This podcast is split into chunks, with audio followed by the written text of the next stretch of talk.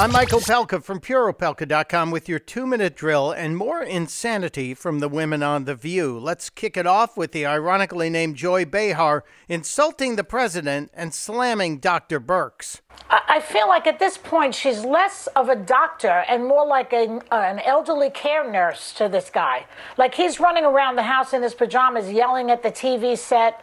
They're not getting to up out of bed until late. I don't know what he's he's losing it. If you'd like to see who is losing it, Joy Behar, look in the mirror. You'll find that person right there. She continued with another smear against the president, another lie. He is speaking with craziness. They do not put Lysol into your body. The president never said that, never said drink bleach, but that didn't stop the ringleader on The View.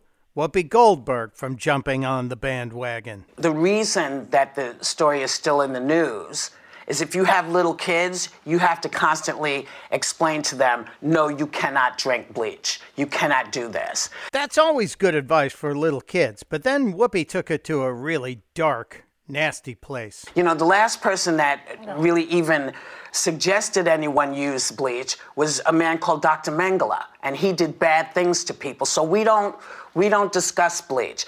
Well, you should discuss bleach with the kids because nobody wants kids drinking bleach, and the president never said it. You and the ladies on The View are spreading lies that have been debunked.